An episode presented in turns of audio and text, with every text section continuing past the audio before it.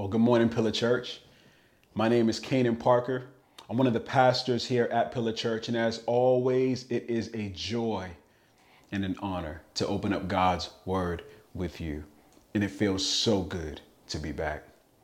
This morning, we're going to have the last of our sermon series in the Advent series. And so I want to start off this morning by saying some names. I want to say some names, some names of some people and some names of some things. And I want you to consider how you feel when I say these names. Okay, now don't say anything out loud. Please don't say nothing out loud. We don't need that smoke. Don't say nothing out loud. But I want you to do is just consider, seriously reflect on what these names evoke in you. What do these names evoke in you? Okay, you ready? You ready for this?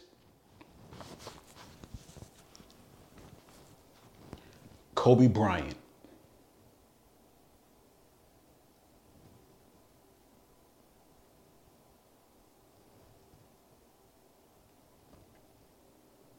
The government.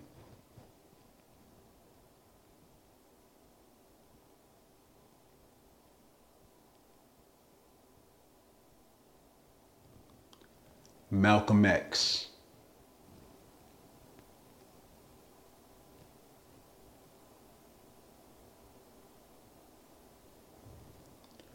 Donald Trump.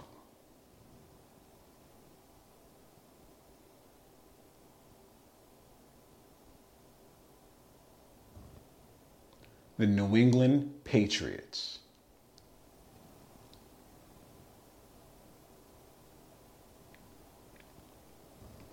Black Lives Matter.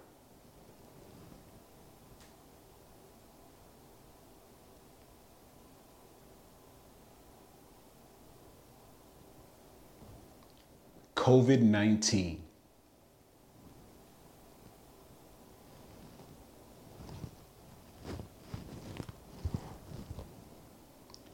The good old boys.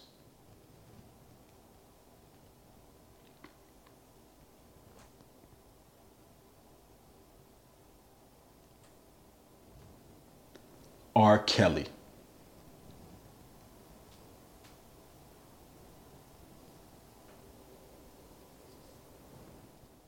These names, these things represent emotions for us. They represent joy, sadness, admiration, fear, anger, disgust, hatred, betrayal, love. Names provoke us, and these names provoke you. We naturally emote feelings when a given name of a person or a thing is brought up. Maybe that person or that entity, that thing, loved you well as a child. And so when you hear that name, you get the warm and fuzzies all inside because of their love for you. Maybe they hurt you as a child and your blood boils at the mere thought of them. Whichever the case may be, you get in your feelings when somebody brings up certain names and of people and certain names of things. But for most of us, the most feeling is evoked within us when the names of things and people are brought up that have had major impacts on our lives. I want you to think about that school teacher who told you that you were dumb and that you would never amount to anything. See, what that did to some of us is it gave us an approval based work ethic. What about that, that first time you fell in love and you gave that person the key to your heart? You told them the most intimate and secret things from deep within you. You revealed and exposed all of your shame and your hurt and your brokenness to this person. You gave them the key to your heart because you love them. And what did they do? They, they, they took the key, opened it up, and stomped all over that mug. And now that gives you a wound based independence.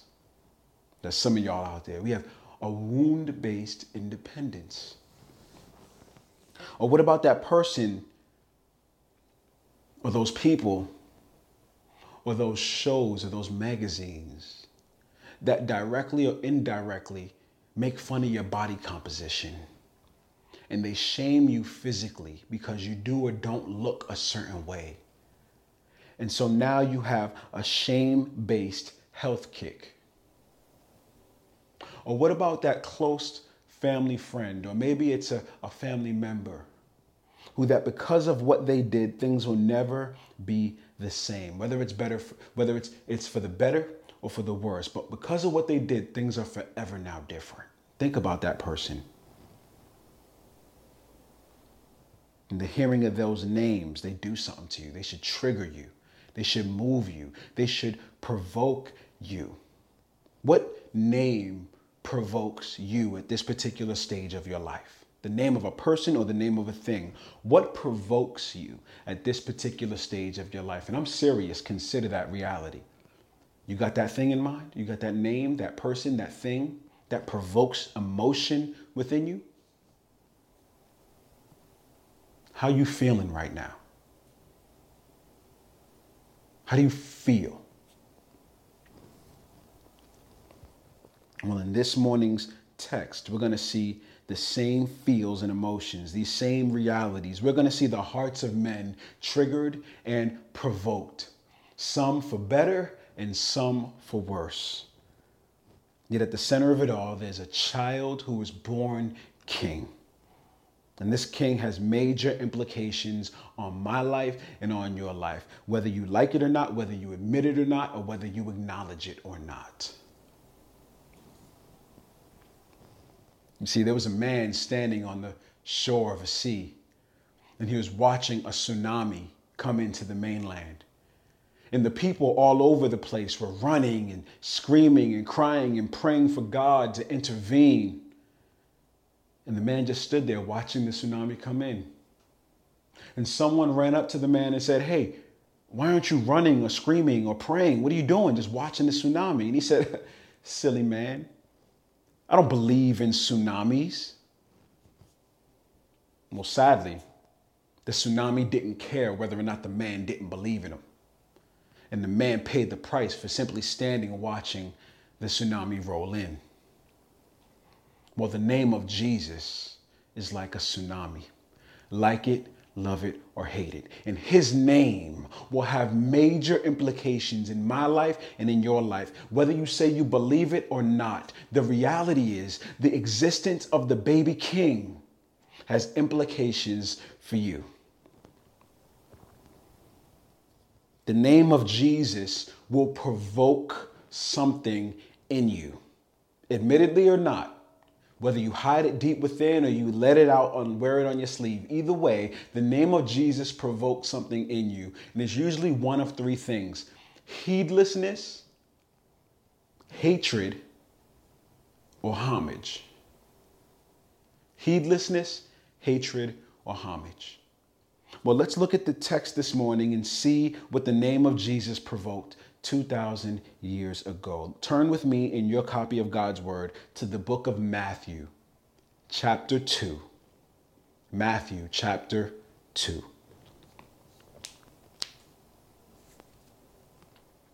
Starting in verse 1, it says, After Jesus was born in Bethlehem of Judea, in the days of King Herod, wise men from the east arrived in Jerusalem, saying, where is he who has been born the King of the Jews? For we saw his star at its rising and have come to worship him. Let's stop right there. Already, we have some really interesting things happening in this passage. But first and foremost, we have to consider this one question What did the arrival of King Jesus provoke in the wise men from the east? What did the arrival of the king provoke in the wise men from the east. It provoked them to gather gifts from their personal treasury. We'll see more of that later on.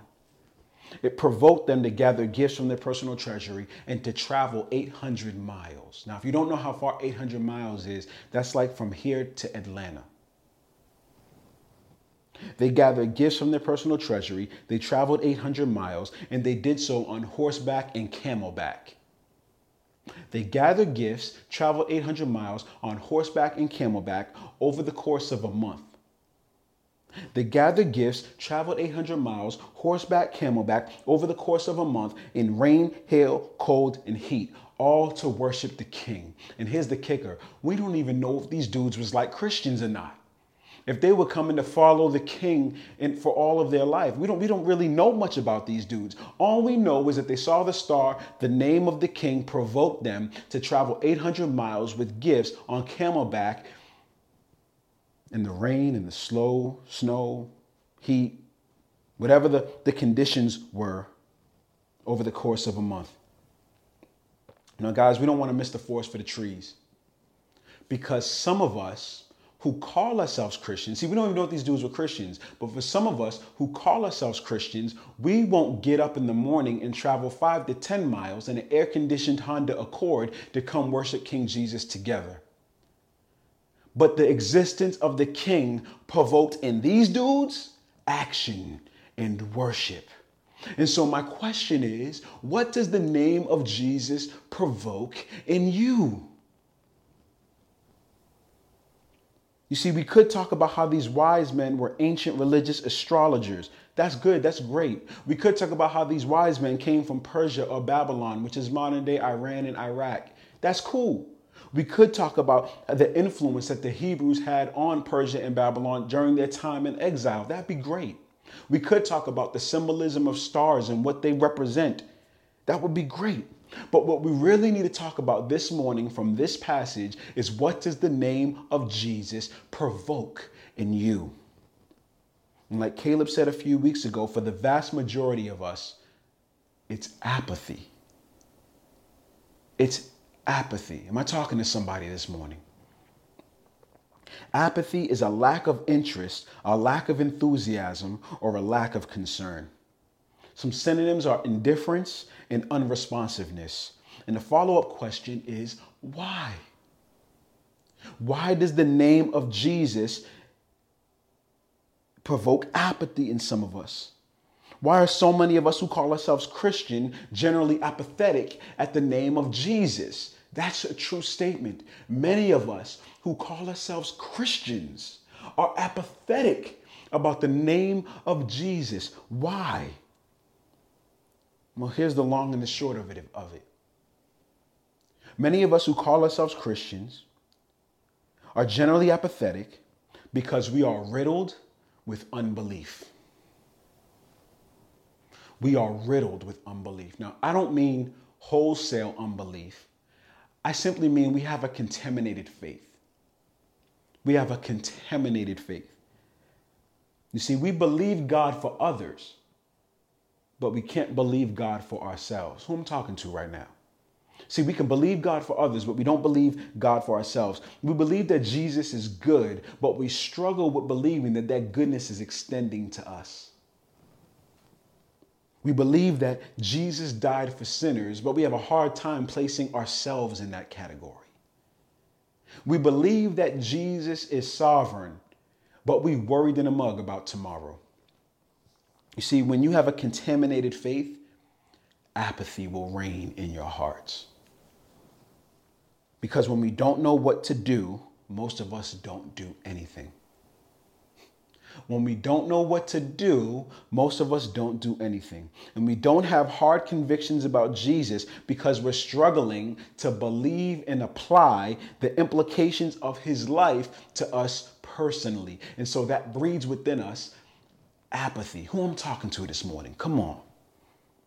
But the truth is that the name and the person of Jesus has great implications on our lives, whether we like it or not, whether we believe it or not.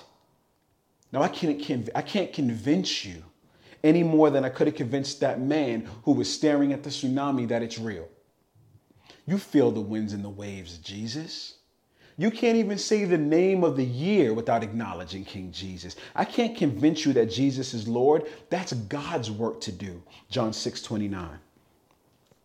All I can do is give you the gospel truth about Jesus and the gospel truth about you and pray that God lets the seed take root.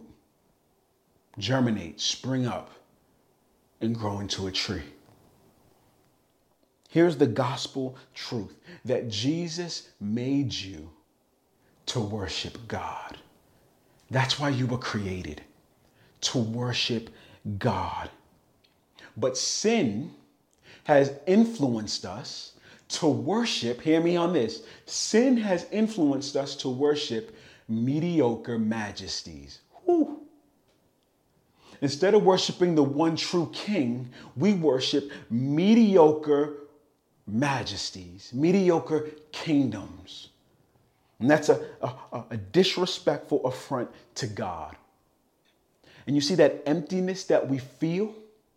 The emptiness that we feel, the lack of satisfaction that we feel, is a result of misplaced worship. It's a result of misplaced worship. We're worshiping the wrong thing, and as a result, we're doing damage to ourselves. It's like vacuuming a lawn. You see, a vacuum cleaner is built to do what it does. But if it does what it does in the wrong place, it will do damage to itself. You see, a vacuum's not built to vacuum a lawn. It's built to vacuum a rug. And in the same way, we were built to worship, and we're to do what we do. We're to worship. But if we worship the wrong thing, we, like the vacuum, are to do da- major damage to ourselves. We wonder why we're so jacked up. It's because we worship things that never satisfy, and then it burns us up, and we have a lack of trust in anything but ourselves. And then we engage in self worship. Oh, and then we and then we let ourselves down. Oh, it's a big vicious cycle. I'm getting ahead of myself. When's the last time you seriously took time to consider the idols in your life? The things that you're worshiping, maybe unwittingly. When's, or maybe you don't even know. What are the when's the last time you took time to consider the idols in your life? You know, the the things that make you disproportionately angry, right? When you're so mad, but the, the crime didn't fit the punishment kind of mad. What is that? That's idolatry. That's idolatry. That's an inflation of self importance. What about this? What people must approve of you before you feel a sense of accomplishment? That's idolatry. That's idolatry. What secret pleasures are you unwilling to give up, even if it's for your own good or the good of others? It's idolatry. Worship that thing. Maybe. What's so important to attain or maintain that you're willing to hurt people to get it? I'm not talking about self-defense. I'm talking about something that you have that is so important to maintain or, or to attain that you're willing to hurt somebody else in order to get it. What is that thing? It's time that we reckon with these idols that never satisfy. And it's time for us to get our fill in Jesus. Listen to what Jesus said in John chapter 6, verse 35. Jesus said, I am the bread of life. Ooh, he said so much in that little statement. He said, I am the bread of life. And then he says this No one who comes to me will ever be hungry again. Why? Satisfied.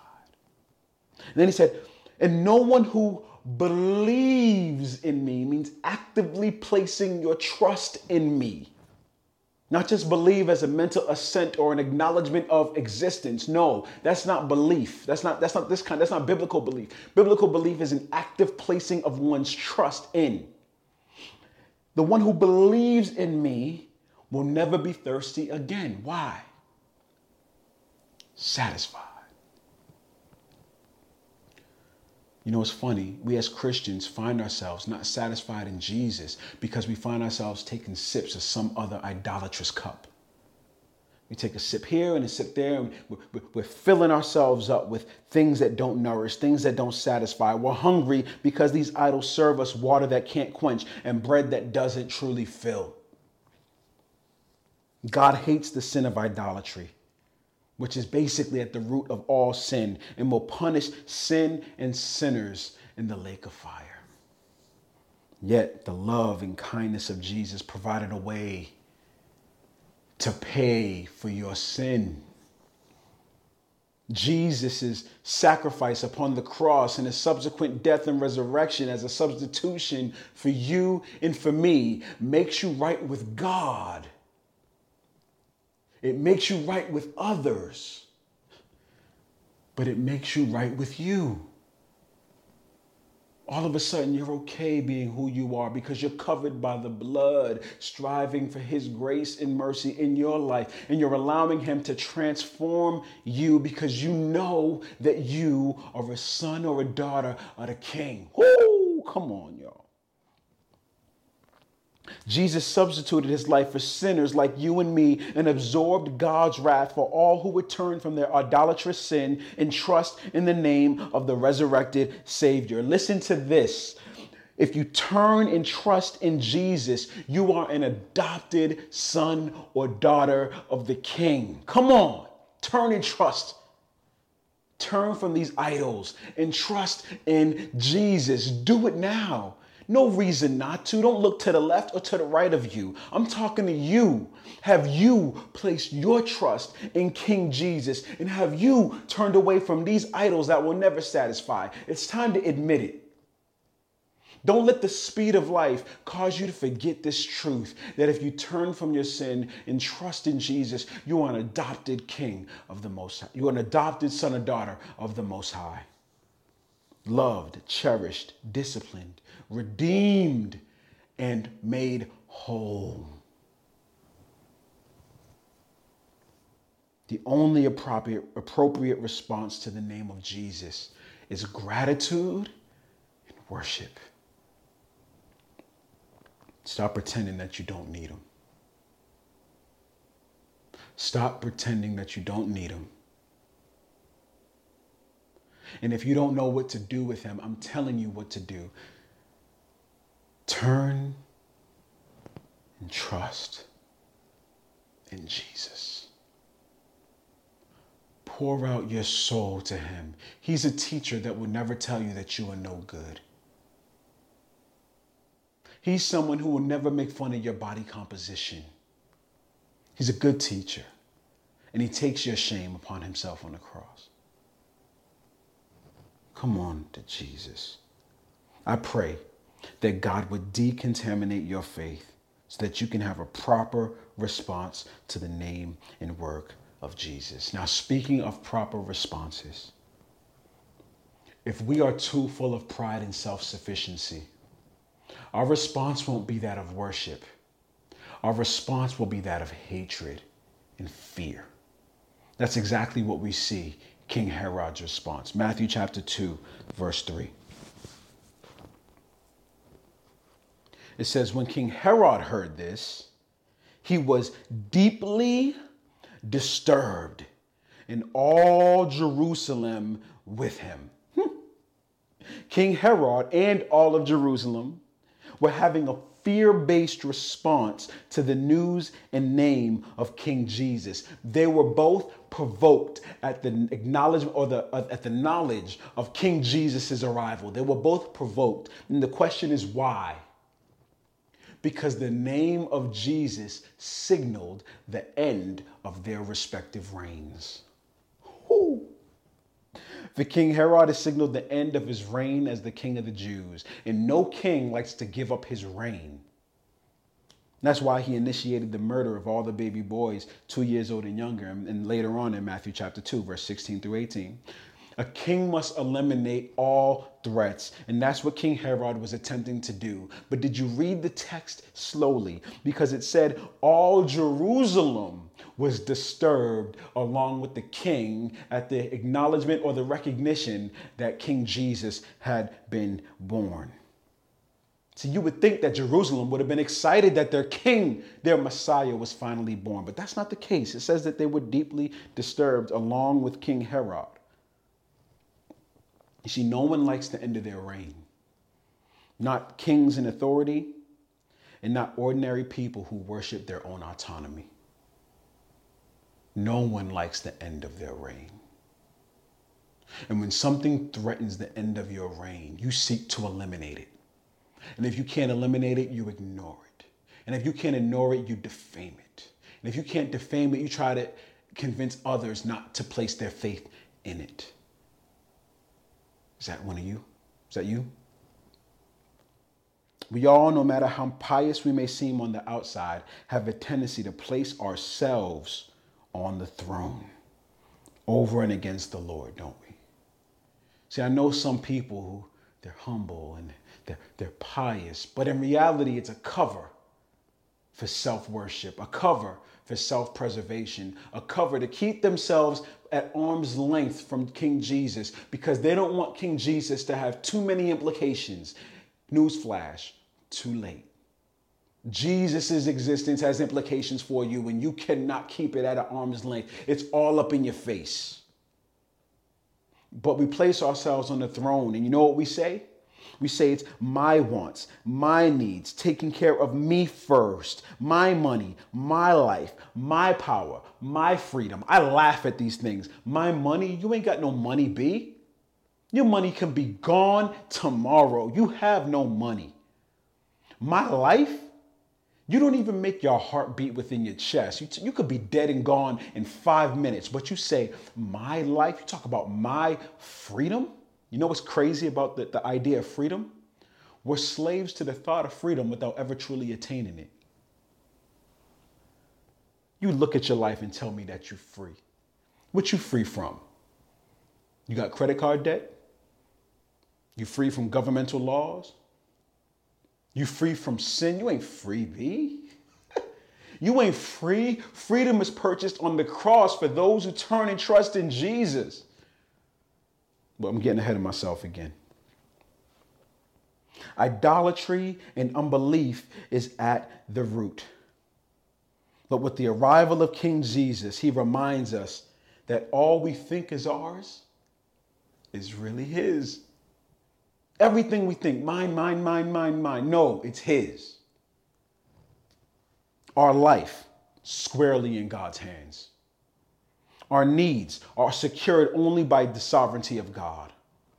Our freedom only by blood, by grace through faith. King Herod is provoked because the rightful heir has arisen. And Jerusalem is provoked because daddy came home. They're both provoked. And some of you are provoked because for the first time in your life, you're realizing that you're not in control like you think you are. In the words of TJ Dennis a few weeks ago, y'all ain't nothing but little Caesars. And Herod is about to feel just how little he really is. Matthew chapter 2, verses 4 through 8. So he, King Herod, assembled all the chief priests and scribes of the people and asked them where the Messiah would be born. In Bethlehem of Judea, they told him, because this is what was written by the prophet. And you, Bethlehem, and in the land of Judea are by no means least among the rulers of Judah, because out of you will come a ruler who will shepherd my people Israel. Then Herod secretly summoned the wise men and asked them the exact time the star appeared. He sent them to Jerusalem and said, Go search carefully for the child. When you find him, report back to me so that I can go and worship him too. Stop right there. King Herod is planning his defense of his kingdom under the guise of worship. You see that? He makes it seem like he wants to worship King Jesus, but in reality, his desire is to king to kill the, the toddler king. His desire is to kill the toddler king. And notice why he's doing it. He's doing it as an act of self worship and self preservation and loyalty to himself. Oh, it's funny that we would kill the Son of God in order to preserve ourselves. We'd kill the King of glory in order to preserve our, our autonomy. Herod is acting like a wolf you remember our mini series, The Anatomy of a Wolf, from the book of Jude that we studied just several weeks and months ago, and how we talked about wolves try their best to fit in and do what it do. The whole time they have ulterior motives to harm you and for self aggrandizement, but they come in by stealth with winsomeness and pseudo authenticity. Sounds like Herod in this passage, doesn't it? He's acting like a wolf. He is a wolf. He has wolf like tendencies, maybe, with, with these wise men. And what's crazy is that the wise men don't even perceive the heart of Herod. They're probably like, yeah, bro, I got you. I'll let you know as soon as we get there. I'll let you know, no doubt. I got you. we going to find him. It ain't a thing. But what did God do in verse 12? Look at Matthew chapter, chapter 2, verse 12. And being warned in a dream not to go back to Herod, they returned to their own country by another route. God was having none of it. He was like, nah, B. Jesus was going to be protected for the time being, and Herod was going to be left hanging. But let's look at what happened when the wise men arrived at the home where the toddler king was residing. And Jesus is probably about two years old at this point. Matthew chapter 2, verses 9 through 11. After hearing the king, they went on their way. And there it was the star they had seen at its rising. It led them until it came and stopped above the place where the child was. When they saw the star, they were overwhelmed with joy. Entering the house, they saw the child with Mary, his mother. And falling on their knees, they worshiped him. They opened their treasures and presented him with gifts gold, frankincense, and myrrh. Oh, guys, what a scene this must be. Can you imagine what it must have felt like for Mary to be chilling in the crib and up rolls up these wise men, these Persian or Babylonian religious astrologers roll up to the crib and they're probably mob deep too because when you take an 800 mile journey, you don't just go you don't just go in a small number. You go in a big entourage. And newsflash, we don't know if there was three of them. We don't know how many of them there were. It just happens that there's three gifts. And so we tend to say that there was three wise men, but we really don't know how many there were. So imagine Mary sitting at the crib and these, these wise men, this big entourage of people roll up on horses and camels with all these gifts. They enter the house and they fill with joy and they drop to their knees. All these men drop to their knees in the presence of a woman and her toddler baby, and they bow in worship to the baby king, King Jesus. Oh.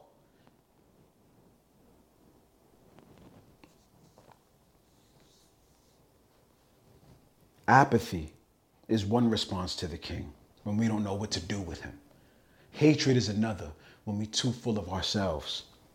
But homage, homage is the only proper response. And these men proved to be wiser than all of Jerusalem at that time. But for you and me, we don't need to bring these types of gifts to Jesus like these wise men did gold, frankincense, and myrrh. They're great gifts. Gold is the precious metal of royalty. Frankincense is an expensive incense of prayers and worship. Myrrh is a lavish scented narcotic used to prepare bodies for burial. But that's not what Jesus wants from you, and that's not what Jesus wants from me. He doesn't want gold, frankincense, and myrrh. He doesn't want you to go into your treasuries necessarily. Psalm 51 says this, verse 16 and 17. Look at your cross reference sheet. You don't want a sacrifice, or I would give it to you. You're not pleased with a burnt offering. Verse 17. The sacrifice pleasing to God is a broken spirit. You will not despise a broken and humbled heart, God. What does Jesus want from you? It's found in Mark chapter 12, verse 30 and 31. Jesus said, to love the Lord your God with all your heart, all your soul, all your mind. Love him with all your strength. And the second is love your neighbor as yourself. There is no other command greater than these. Pillar Church. Just like these wise men, you have been warned. Don't go back to what you were. Don't go back to apathy. Don't approach the king with hatred. Worship the king for who he is and what he has done for you. Take time to remember who he is and what he has done for you. Namely, the giving of himself upon the cross 2,000 years ago to redeem a people who didn't earn it or deserve it of their own accord or volition, but purely out of the goodness and the grace and the love of his heart, substituted himself and absorbed the wrath of God for us who believe, who would turn and trust in him if you feel the burden of your sin, not because I've categorized you as a sinner, no, but because you truly feel the burden of your sin against a holy and righteous God, this good news is for you that Jesus will cleanse you from your sin. And you could be made right with God again. I beg of you, turn from your sin. You don't have a good reason not to. Turn from your sin and place your trust in King Jesus.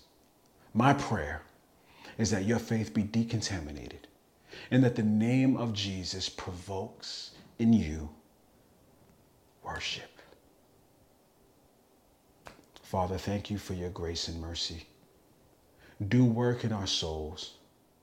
Don't let us get up from these seats the same as we were when we sat down, but will we solemnly reflect on the goodness and grace of King Jesus in our lives? And would we forsake all other gods and worship you alone? And it's in the mighty, mighty, matchless name of Jesus we pray. Amen.